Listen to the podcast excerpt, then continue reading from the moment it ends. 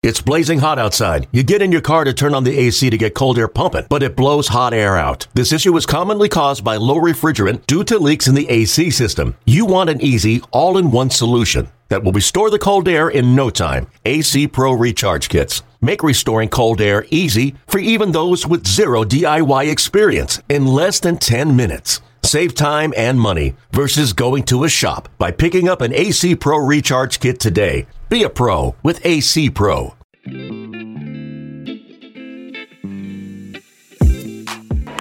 the air to left field. Going back on it. It is gone! Kevin Frandsen sends everybody home. coming down. What up?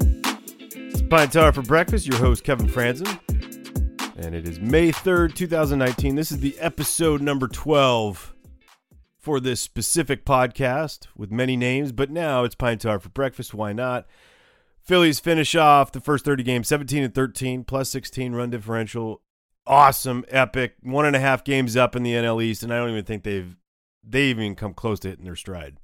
Uh, we've seen spurts of it, and I think that's uh, that's a good thing. It's a very good thing as the summer will progress. And I'm going to bring on my one of my favorite people, one of my favorite Phillies people, someone I talked to all for a long time. All it was was like just a voice in my ear, Jack Fritz. He's the evening show producer for WIP Radio back in Philadelphia, and also for the Phillies games. He's the producer of that. And Jack, what's up, man?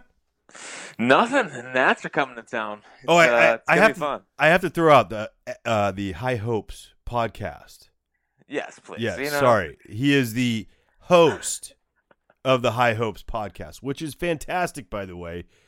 Just a competitor, but I'm going to do it. You know, that's how I am. That's how I roll. I, I make Oh, sure you're a that giving everyone- man. Everyone knows that. Absolutely. Uh, I wanted to bring on Jack, and, and one of the reasons why is he is so up to date. He is so in tune with everything that's going on Phillies. Uh, not only a fan, I, I just feel like you're a student of the game. And so being able to talk baseball with you in general is fun, and putting it on air right here on the podcast, I think would be even better. So we were talking about it yesterday. We wanted to give the 30, you know, 30 game breakdown. It's it's a marathon, not a sprint, as we know. In 30 games, I think was a good break as far as what we could break down. So three concerning factors, three positive factors, and well, Jack, I'm gonna let you go first. I want I want to know Jack Fritz's three concerns through the first 30 games for the Philadelphia Phillies. Concern number one is this team's inability to hit lefties. Like it's crazy. I, I, you and you and Franzke brought this up. I forget. I think maybe two weeks ago or a week ago on the broadcast. And Hoskins is batting like 195 in his career against lefties, and I just think that is absolutely It's crazy. It, it makes no sense to me. It's baffling. He's so good. Yeah. Could you imagine? Okay, so we, we talk about like the the through a thousand plate appearances and like his 900 career OPS plus, and that's with a horrendous record versus lefties. That's that I think is the most astonishing thing for me, is he's facing these righties that he's absolutely destroying that are throwing 95 to 100, and he, I'm not gonna say he owns, but he has a pretty damn good track record against. Now he gets against these lefties, and you're going, wait, what? So doesn't that make that that 900 career OPS of a thousand plate appearances it, that that mark a little bit like a little bit more mind blowing? Yeah, and what's crazy is when the Twins came to town in the first weekend of the year, second weekend of the year, Baldelli kept putting in lefties against Hoskins, Mm-hmm. and I was like, "What is he doing? like, this is this doesn't make any sense." Um, and Rhys made him pay, which was nice, but it was just like this makes no sense. And then I looked at the numbers, and it's like, "Oh, well, that's why he does that." And like Hoskins this year, his overall stat line, he's he's batting 279. He's a 409 OBP and is 607 slugging. He's a 423 WOBA, and all of this is without being able to hit lefties. It's crazy. Well, I mean, what, what- what's funny is that like, uh, I literally that was going to be my number one concern, and it's a, it's not even the left-handed pitchers; it's more left-handed starters because left-handed pitchers, the relievers, they've had more success against than than you would you would imagine, and and Bryce especially. Bryce is his numbers are putrid against left-handed starters, against lefty relievers who you're thinking come in just to dominate Bryce Harper. No, no, no. Yeah. They got that wrong. I mean, he's da- like he he's shoving it up everyone's you know what when he go- gets out there because I have no idea why. Mike Dunn, he had terrible career numbers against, and next thing you know, slider now now slider guy hangs a slider, boom, shot him, went bushes on him. But I, I, I just I, I couldn't agree more. Um, what about you with this one? With they faced Caleb Smith twice. They're 0 2, 12 innings pitched, four hits. Steven Matz, they're one and one against. They Well, they obviously smoked him the one time. exactly. That's the part. They, they scored eight runs, six earnings on on him in the first game, and he didn't even get it out. But he's gone six, seven hits, nine runs, three walks, six six strikeouts. That I I I always say you you, you the numbers tell the truth, but when it comes back to things, um, you you take that one away, and and the numbers are even more horrendous. You know, and then they they beat Jason Var they they won the game that Jason Vargas started. Yeah, they didn't beat Jason. They, Vargas. they didn't beat Jason Vargas. Uh, Daniel Norris, they won that game, but they didn't beat Daniel Norris. Kyle Freeland, they got shoved. Like, I mean, any any left hand. What, what's okay? So let me ask you this. I'll give you my opinion after because this is you know parallel to, to what I was going to do. Um, when you look at left-handed starters against this offense, what do you notice? What is the biggest challenge for this Phillies team? Uh, to me, it it looks like they're not willing to go the opposite way against them, and it seems like they're trying to just pull everything against lefties and try to launch everything against against lefties, and they're kind of just peppering them with like change ups away and letting it fall off the table, um, and then sliders down and in, and they're not able to catch up, catch up to it. To me, it feels like their philosophy heading into games isn't perfect. It feels like they're they're trying to launch and hit home runs, and I understand that's where baseball's going but I think they almost have to get this mindset of go the opposite way, take those pitches on the outside corner, and just drive them that way. Like I think Segura's that he's got the correct approach um, against lefties, but even like even Maikel Franco is off to a fantastic start. I'm pretty sure he's four for 24 against lefties this season. So it's it seems like up and down the lineup, no one really has a, a correct plan heading into heading into game day. Yeah, and I think Kyle Freeland was the one that I mean, you could even say Caleb Smith because he's the first starter they faced, uh, lefty starter they faced in Miami, and he only gave up one hit that game. If he establishes anything on the inner half, and and especially to crowd the righties, I think it throws them off completely. Now, if you had a guy that's able to just you know not locate in and and stay away, Steven Matz in that one game, they might mash. Might might is a big word. Uh, I I I don't know. It, it's something about uh, you know my last few years. I had good, really good numbers against left-handed hitters, and I changed a little bit of my philosophy, and a lot of it was not so much the opposite field; it was up the middle more than anything. Um, and and watching these guys swings, and it's like, look, it's not John Mallee, it, it, it's not Pedro Guerrero. That's that, that's you know hitting. It's not their fault they're not hitting left-handed pitchers because you got to be able to take information yourself take it to the you know the batter's box and do it. So that that's always been my number one thing.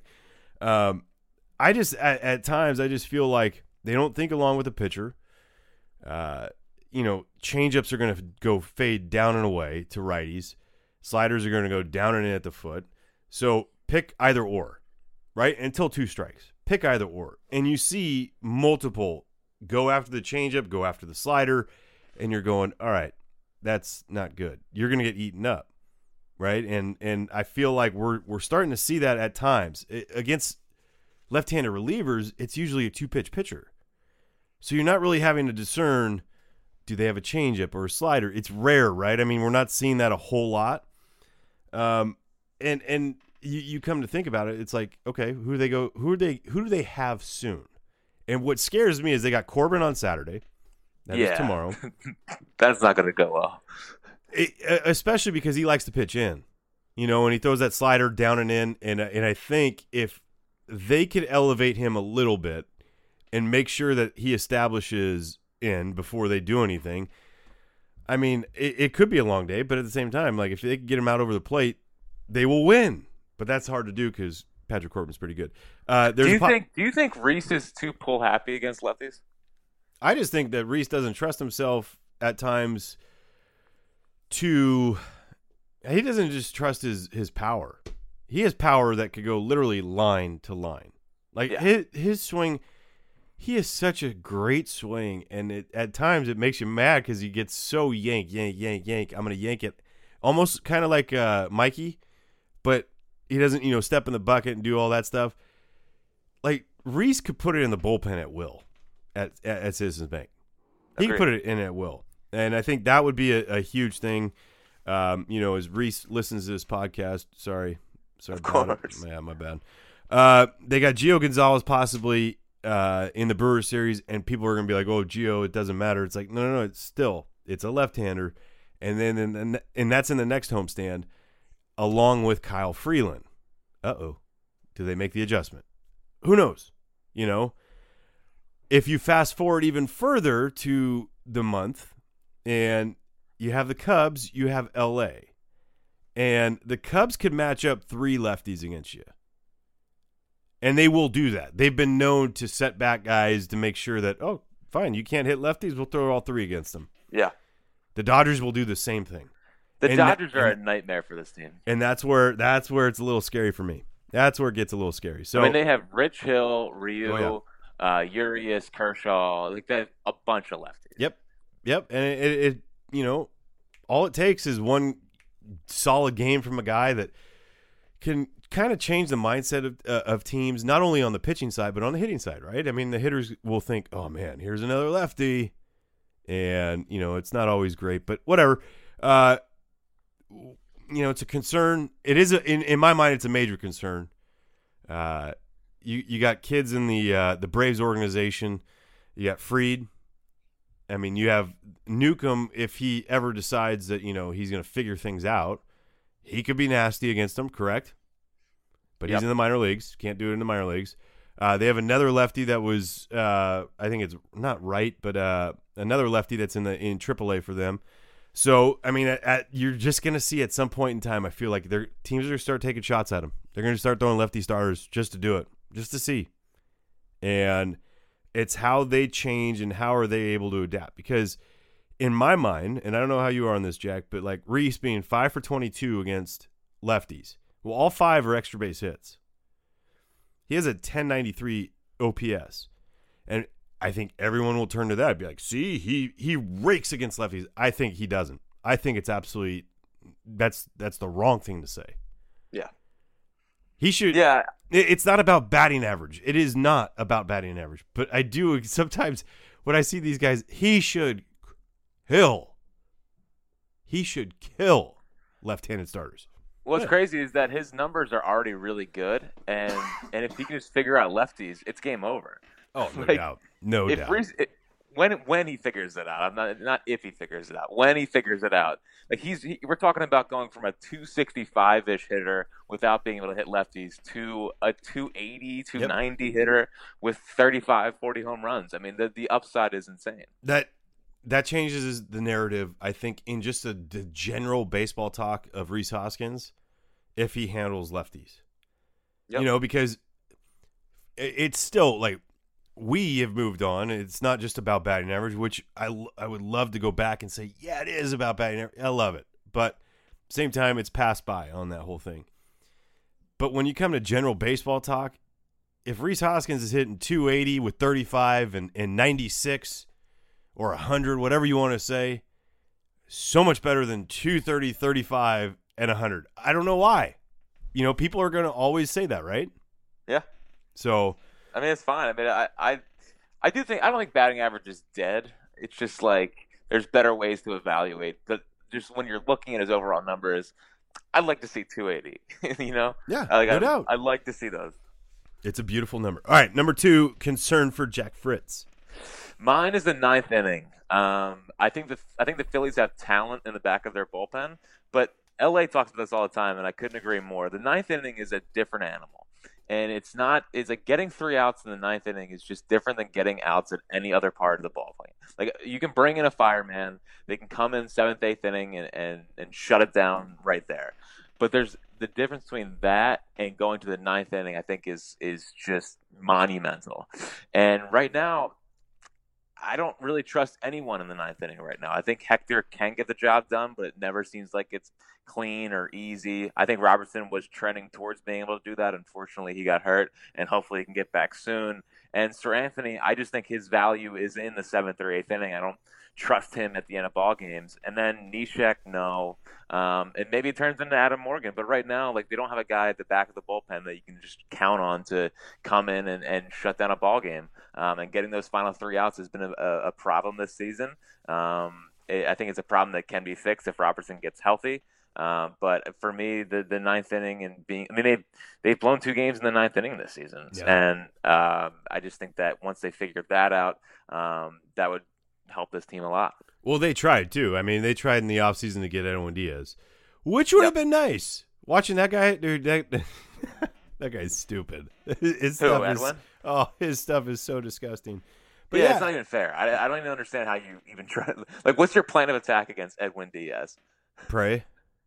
yeah, I Yeah, mean, he, he comes at you. It's all like he's moving all over the place. It's all fluid. Like he's he reminds me of uh, above those car dealerships with the arms just like flailing. Uh, the, but, the- but then it comes out the, 97. the air balloon ones, whatever. Yeah, yeah, Yeah. yeah. No, I, I couldn't agree more. And and I think what you said and, and what LA talks about all the time, uh, it is a different beast. The ninth inning is a different beast. I can't speak from a pitcher standpoint and say, oh, you know, I, I that that is that is one of the analytical things I do not believe in. I Yep. Do not believe in. Uh, Brian Kenny uh, comes up with all this stuff, and and you know you can love him or hate him. Uh, I'm still in between on him, still trying to get you know over his ego and all that stuff. But uh, y- the ninth inning is a different different beast, and not only for just- them, you can't just have anyone do it. Like you No. just can't. because not not only that, you got to go further. You got to go into the players around him. Do the players in the field believe in that guy in the ninth inning? That plays a big factor. If you believe in a guy in the ninth inning, and and you know fans are going to be like, "Don't you always believe?" It's like, no, no, you don't always believe. You you, you know when guys are puckered. Uh, your your defense gets almost better, right? You're not almost you're Yep. not as in you're not as tense. So therefore, maybe that's a step, maybe two steps, you know, on on trying to get a ball. Um, yeah. So I I I mean, man, that's a that, that's a real good one. Uh, how about I'll, Yeah, I'll it, you- it, ju- it just seems like they tighten up in those in those moments. Like it feels like everyone just gets a an extra level of tightness. All the pitchers. And you know what? Hitters could feel that, and that's why Yeah. there's that's why I do believe there's rallies in the ninth inning against certain closers because offenses, hitters, the individual battles, like you could sense a little fear. Well, yeah, I mean the Phillies had that against Broxton for three years there. Yep. Like every, every time Broxton came in, I was like, oh, we're gonna win this game. Yeah, it it was uncanny, right? Yeah. I mean, you look at you look at Stairsy, and you, you could just picture the home run at at Dodger Stadium. Which, by the way, that ball was hit so high. I would like the the the stat the Statcast on that thing. I would love to know the peak.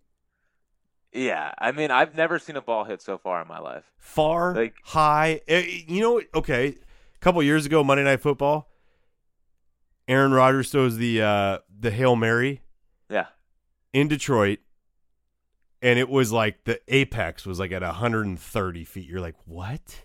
Like, and it's 60 yards and doing that. I bet you the arc and everything on on Stairsy's home run against Broxton would look like that. Yeah, I think the two absolute most no doubters I've seen in my life. I, I'll say three. I would say the the Pujols homer against Lidge in 05, the the Stairs home run in 08, and when Howard went like triple deck at the bank in, in like oh, I think it was 07. yeah, you're missing the biggest one. Yeah, you're missing the biggest one. Come on. It's Which at one? Citizens Bank Park. I mean, without a doubt, it is Barry Bonds against Jon Lieber. Farthest ball you've ever seen hit. It the ah. McDonald's sign has had to change like nine times because of that, because of the dysfunction that it's made from hitting it so hard. It was I still on do- its way I up. do remember that. Yeah. Oh yeah, it's talked about. Yeah, so I'm gonna I'm gonna interrupt you on that, and I, I I have to interject that one. I was involved in that, so I have to say it because that's the biggest bomb I've ever seen in my life. Yeah, well, that was Bonds at you know peak. Well, actually, that was that was later Bonds, but still Bonds being able to just hit Second of last year. I know it's crazy. He's he is insane. All right, back on track. We gotta go back on track. All right. Okay. Uh, my my second concern uh, is bench strength.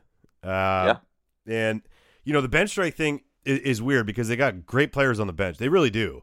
It is how they were utilized early on that I think is causing some of this. And, and it is nothing against what Gabe Kapler and, and staff have done. It is not about that. It is just like, look, you're going to roll out those guys. You're going to roll out those guys. It's fine. But you have to understand the consequences. And when, you know, Nick Williams is struggling as a pinch hitter, it's because he's not getting every, not, it's not about everyday at bats, but regular at bats. You know, like one or two starts a week. Aaron Altherr, same thing. Um, you know, Phil Gosselin has, has done a great job off the bench, three for five, couple doubles. But that's about it. I mean that that's that's crazy to think that they're nine pinch hitters this year, nine for fifty four. That's one sixty seven, two walks, eighteen punchies. Um, that's not good in my mind. You're as good as your your bench. Uh, you're as good as your minor league system. You know what can come up if someone gets injured. We all know that. We've kind of Yep. seen a little bit of a dip with the Jean Segura uh, injury. It, the the bench is a, a big question mark for me, and it is nothing about the talent on there. It's just how how they could be utilized and and get them going. Because at some point in time, you're gonna have to rely on those guys, and you're gonna have to rely on those guys late in the game to get a big hit. Who's that guy for you right now? Yeah, and they already kind of have. I mean, with the injuries, I mean, um, you know, Segura got hurt, and then Kingery got hurt, and then you're relying on Phil. And I thought Phil did a nice job, and then you had to bring up Sean Rodriguez. I actually, I actually like Sean Rodriguez a little bit, um, just from uh, uh, he mashes lefties. I think he brings a nice presence in that clubhouse. It is weird that him and Gabe played together. Uh, I think that's got to be a weird dynamic. Um, but I, I like the addition of Sean Rodriguez. He can play, you know, he can play left, he can play short, he can play third, he can play second, first, wherever you need him to go. Um, and I think that's that might help stabilize the bench a little bit. And of course, he hits lefties, which they need someone that can come in and hit lefties, especially late in games. You know, late in games when um, you, you can, the the manager will switch out uh, a righty for a lefty, and Gabe can counter with bringing in Sean Rodriguez, and, and hopefully that helps stabilize it a little bit. I do think that once Kingery comes back and is healthy, that should help the bench a little bit. But yeah, I, I agree with you. I mean, injuries happen in Major League Baseball. I think the Phillies last year got super lucky with not really having many injuries, and their guys can just go out there and play. But like when you see the Yankees, so the Yankees lose, Oh. I feel like their whole entire team, and they're still winning ball games because of the depth and because of the guys they can bring up and the trades they made uh, prior to the season, just stealing guys from teams. And I would like to see the Phillies do a little bit more of that. Um, I understand what you're saying about getting these guys regular at bats, but when the starting lineup is was so was as good as it was, it was almost hard to get those guys um, at bats. So and then of course, then when they're asked to go out and perform, it's hard to do that when you haven't gotten regular at bats. But the, also the starting lineup's been so good. So um, I, I agree with you with the bench. Uh, you know, the injuries happen; they've happened already this season, and the guys are they've been putting in. I just haven't felt like are are good enough to get the job done on most nights. No doubt, no doubt. All right, your third your third concern.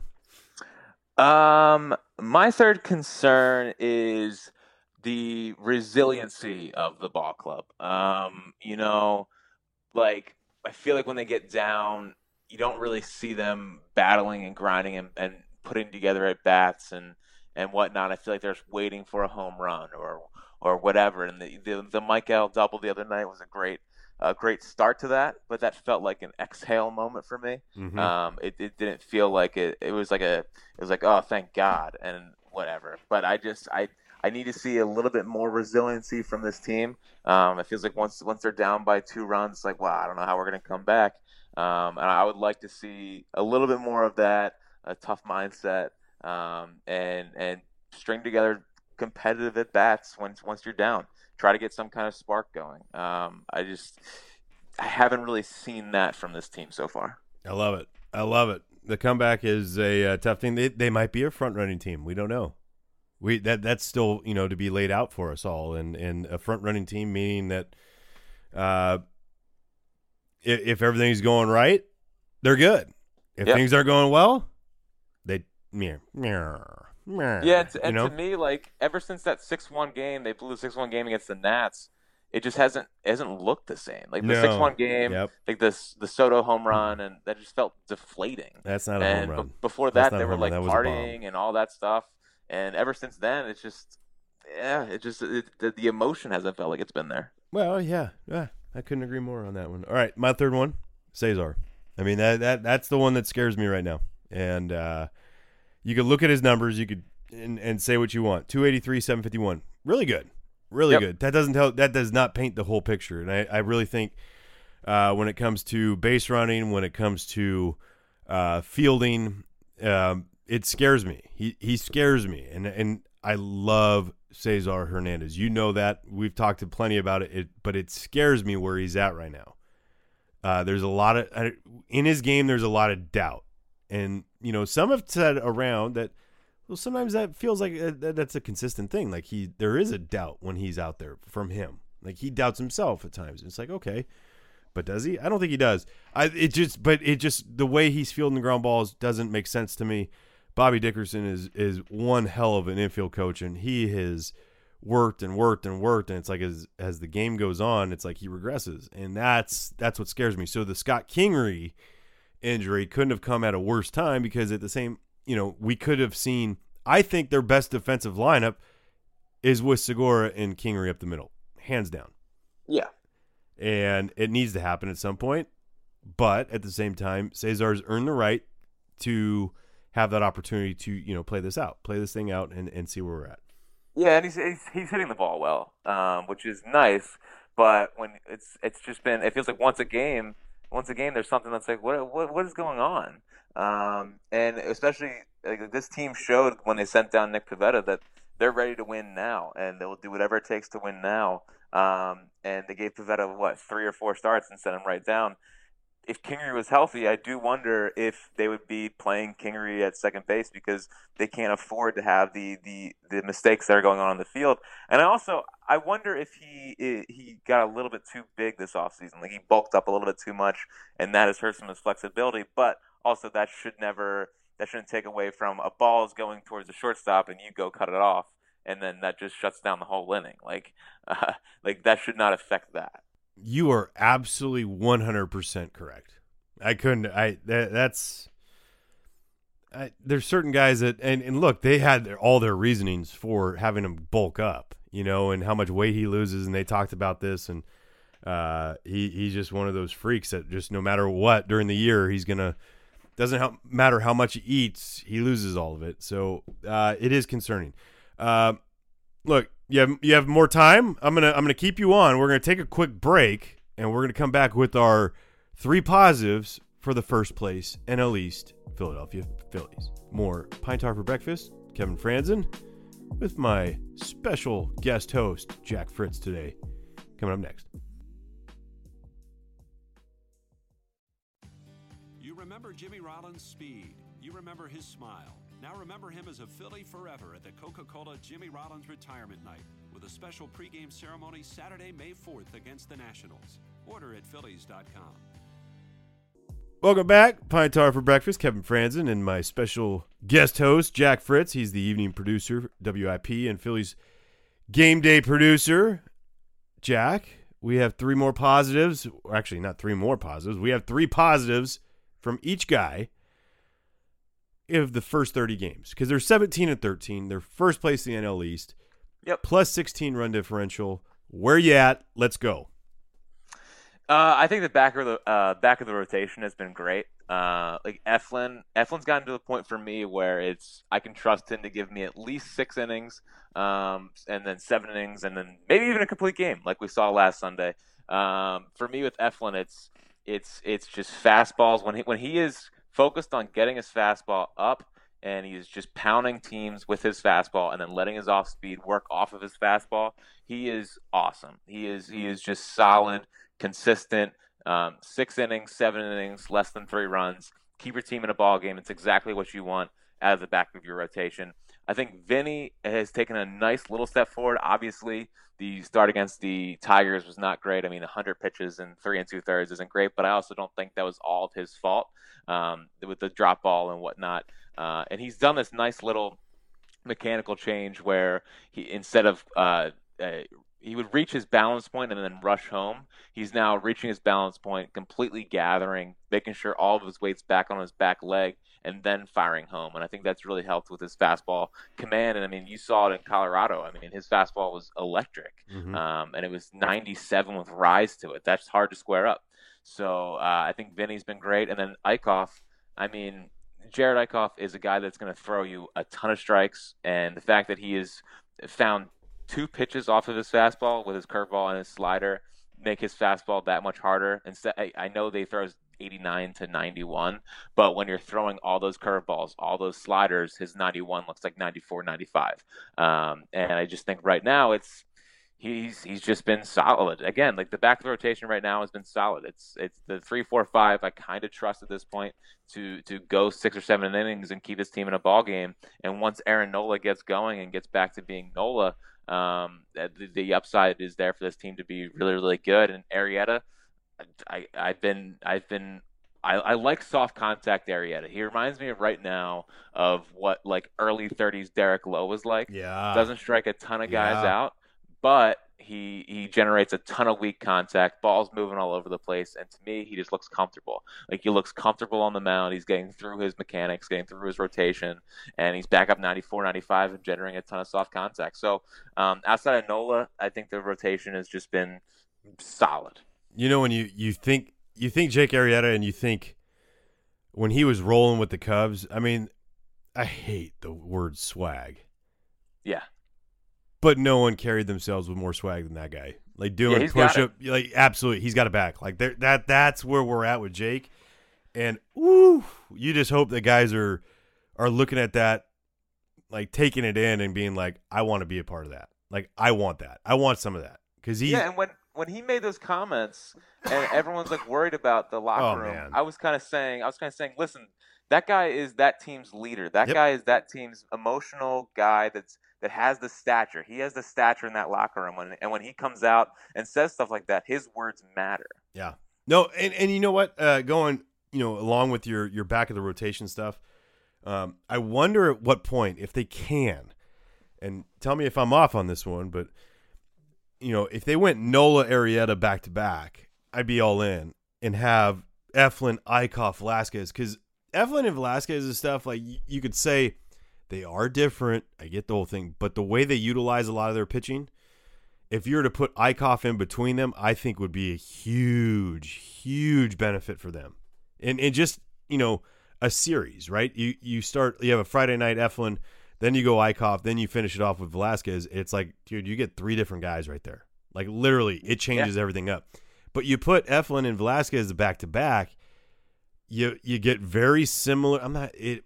It's hard to say. It's not similar stuff, but very similar plan. How about we go Well, similar it's fast. plans? It's fastballs up. It's Yeah. fastballs up and fastballs in. Like So- that's that's when those guys are rolling. That's their plan. And and if you throw in an Eickhoff who can get you off on uh, you know your plan, uh, he he's your guy that back in the day. I mean, he makes millions and millions of dollars because he's going to give you innings. He's going to do this and that. He's not throwing ninety five, and now he's like the the below average velocity guy. You're going.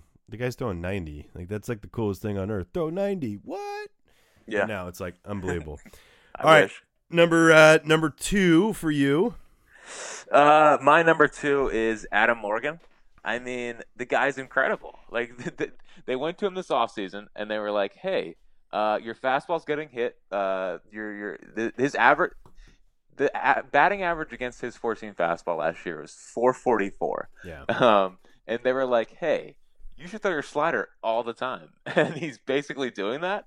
Um, so, like, what's interesting with Morgan for me is the first, I would say, two or three weeks of the season, it was slider, slider, slider, slider to death, and that works. He hasn't allowed a run yet, but now what he's doing is so they they want him to come in against righties as well because he's been so dominant. Um, so not only is he sliding people to death, but against righties, he's throwing that changeup on the outside corner and letting it fall off the table, and guys aren't able, able to catch up. So now, now he's throwing that sinker, four seamer, or whatever, but he has two pitches off of that. So where 94, 95 from his fastball is just way harder to catch up to. Um, and and listen, teams need lefties out of the bullpen that can come in and and, and shut down innings, and he has done that so far. I mean, I thought his inning against the Tigers on on Tuesday was just so impressive. I mean, he has the error, guys on second base, and then he comes back resilient and no one scores. And he kept his team in a ball game, and they were you know, obviously they didn't win, but it was three one. It stayed three one because of Adam Morgan's effort.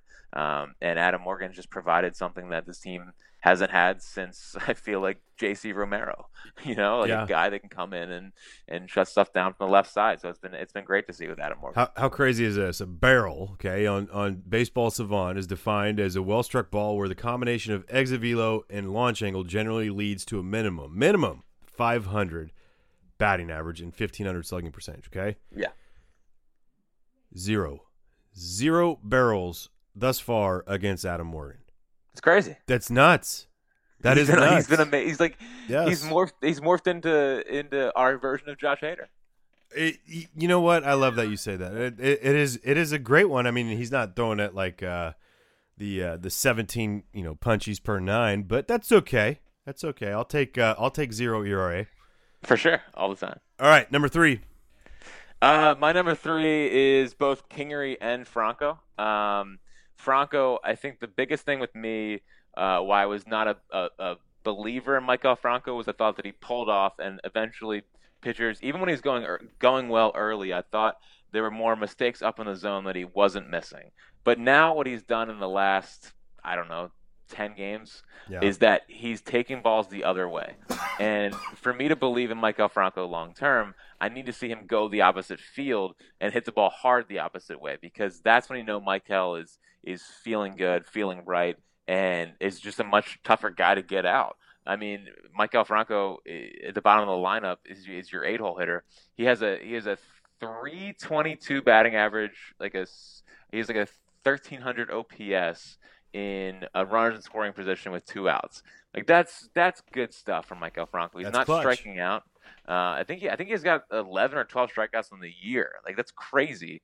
Um, so he's not striking out. He's putting together good at bats. He's going the opposite way, um, and he's developing into a, a really really solid third baseman. So I'm surprised. Um, I, I was not convinced he would be able to change, but he is, and um, he's he's play, he's making himself a long term piece for this Phillies team. And then Kingery, um, last year it was every at bat he was down 0-2. It felt like, um, and and now he's like Roman Quinn this got year. what? like Roman Quinn this year. Yeah, yeah. I mean, Roman just got buried this year with that with 0-2 counts. But Kingery, you know, uh, it's good to see that he has responded to last year being a tough year. He's tough-minded, and for him to come out and play, was playing as well as he was, I just think is a huge sign for the future. We we were able to see that he can play. He can play the major league level. Um, and unfortunately he got hurt and that hamstring hopefully hopefully it doesn't linger but he was looking like a really really solid player before he got hurt obviously he was never going to bat 400 in the season but i think it was realistic to say he could hit 280ish and Yeah. and do some damage down in the six hole i would say so uh, it was good to see kingery show signs of life and and um, hopefully gets back soon and can do some things Love what you think on that one. All right, so Mikey's my number one. He's he's my number one positive of this of this uh, first thirty games for the Philadelphia Phillies. Um, not only is it the RBIs, it's the defensive play, but it's something that you know Bobby Dickerson and I have talked a lot about. Like we're seeing the best version of him, and we're seeing the best version of him offensively, which in many, many, many people um, brings out the best defensively because you're locked in, right? You're locked in at the plate. It helps it out. It eases you in on on certain things. So um, that that also is my like ah like when he's not going, what are we going to see defensively? Because what we've seen defensively um, is he Gold Glove? No, but he's been damn good. yeah and he's Mi- so- Mikey's so been so damn too. good. Oh yeah, but he's always happy. That's the other thing. So I know, but it's like nice to see now. Like he's he's getting on second base, doing the little wave back to the dugout. It's, I like I like Happy Maikel. I love Happy Maikel. Um, so then we're gonna go number two, uh, new guys in general, and mostly we're gonna just do new guys in general as far as Segura, Realmuto, and McCutchen. I mean, it. You look at those three guys. Um, I don't even know where to start. Let's go McCutchen because he leads off. Uh, just his ability, just in, in, in general. Um, I don't like him playing center a whole lot, because I just want I want him in left field. It just doesn't take a, a, enough. It doesn't take a lot out of him, right? You know, he's Yep. getting up there in age. And I just I, I like him in left. He concentrates out there. He goes out and he does his thing. Uh, if your leadoff guy has five and eleven after thirty games, I think you're doing just fine. Um, eight forty two OPS. That's insane for you know what I think of, of a leadoff guy because he's getting on base, he's doing his thing, um, and more than anything, it sounds so stupid. I, I, I love this game, and I love like s- things that that people make look so stupidly easy. That's not easy. It's his baseball awareness. It's his Yeah. base running. It's It's crazy. the instincts that this dude has are stupid. Like yeah, he's won them games on the base pass. exactly on bloopers on stuff. And and look we we had a conversation with him for a pregame and and I thought it was phenomenal because even uh, you know I feel like I've played and been around the game quite a while. I hadn't heard anyone break it down as much as he had that has that much speed. You know what I mean? Like there there's certain guys that have speed and they just like get away with it. Like the way he breaks down a a, a catcher setting up in on a sinker ball guy. It's all, all all kinds of things that you're going damn Andrew McCutchen you are the man all right. Uh Jean Segura. I mean, we we know what happened when they were without him. Yeah, two point eight runs a game. I would say 338, 891. He's doing just fine. It's and he solidified obviously the the defensive side. Scott Kingery played and this has nothing to do. He's just not he's not a shortstop. He made himself into a a good good shortstop, right? Yeah, Um, but it, it his benefit to the this Philadelphia Phillies franchise is going to be at second base. He's phenomenal over there. He really is. yeah. Um, but what he did last year at shortstop should not be shortchanged at all. Jean Segura is better, and they are a better team, and they feed off of Jean Segura in the tool. A guy that could fight, he could foul off pitches. He does so much. Um, and I, I feel like Bryce Bryce's numbers kind of took a not numbers, but just there, there's something about having Gene in front of him that helped. There's just Yeah. something about it. I mean, you saw you saw with McCutchen too. Like McCutchen will get on first or whatever, and then Segura is so good at just going the opposite way and, and putting a ball in right field, and then and McCutchen go first or third. It's Segura to me is kind of the the straw that stirs the drink for the Phillies team. Like when he's going right, he is. I mean, he's putting the ball in play, getting base hits. I know base hits aren't the uh, the, the the hot topic in baseball now, but I think his value in that I think is really really good for this team because it just it sets everything in motion. Just like just like Rollins and Victorino back in the day, Ooh, like great call. Segura, McCutchen the top of this lineup is the same kind of thing. Great call. Great call. All right. Um number let's see where am I at here? Oh, JT Realmuto. I had I had to finish off with him on on my new guys deal cuz the way he commands everything, I mean it's he's ridiculous. Just in general the prep that he does, just the the overall at bats that he has, the the ability to change a little bit on his catching. Um I'm not a big fan of the the knee down guy not not a big fan of catchers going down on the knee at Mhm. all. I think it's not it's not a good look. I, I I could hear it all the time from you know those uh those catching guys that they have with Dusty and, and Driver and Stumpo, but at the same time I just don't I don't, I don't know. I, I think it it enables him to do a couple of bad things, but at the same time, uh our team's gonna realize don't run on him. I don't think so. Man. Keep going, They- guys. they keep, keep going. it. Well, it's going to be interesting because Jack, we're getting into you know near Royals week. Um, Yeah. they're going to run. You excited for the uh, the barbecue out there? You got Kansas City Oh, and St. Louis. Believe it. I love it. But yeah, I mean, yeah, you're you're looking Really? at a team that's just all they're going to do is run.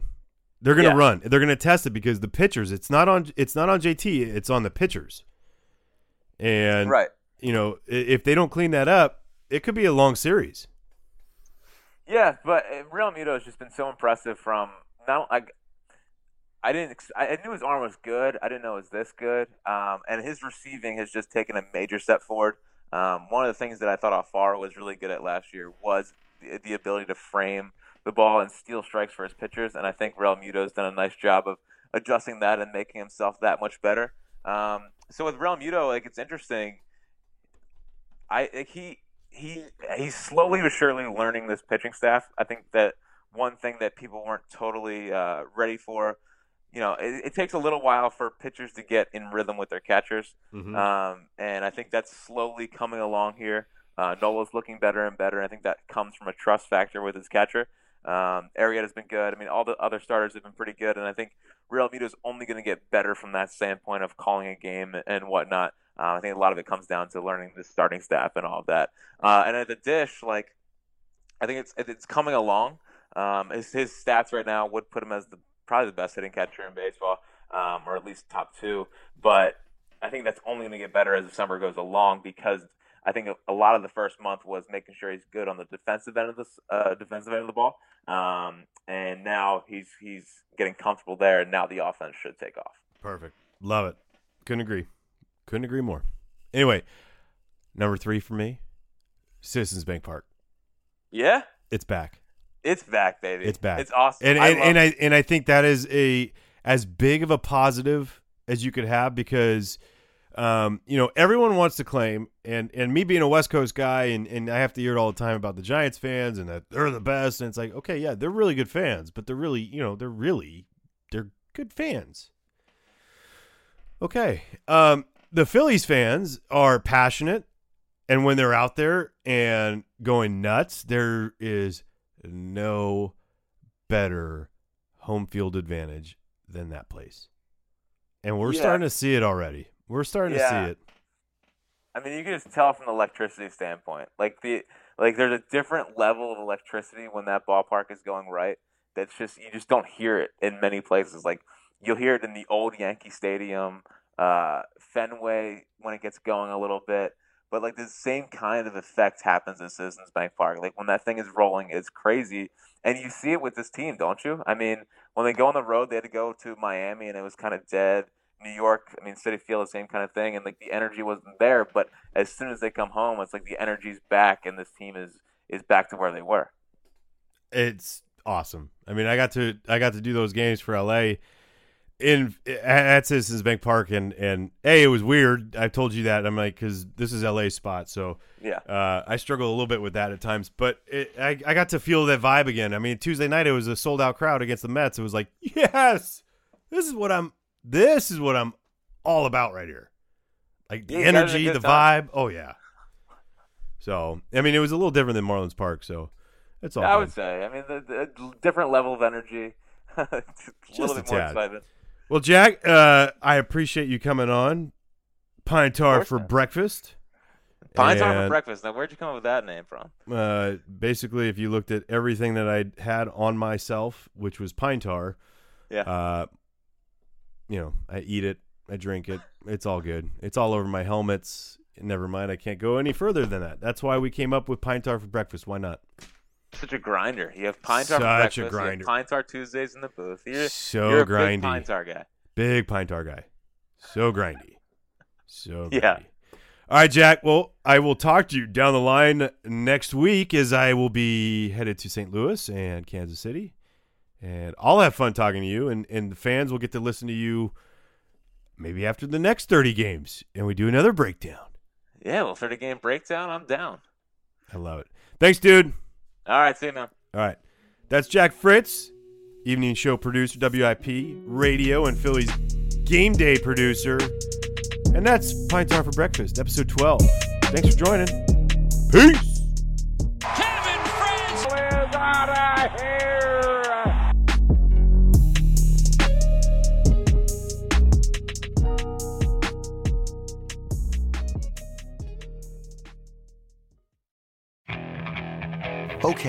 Picture this.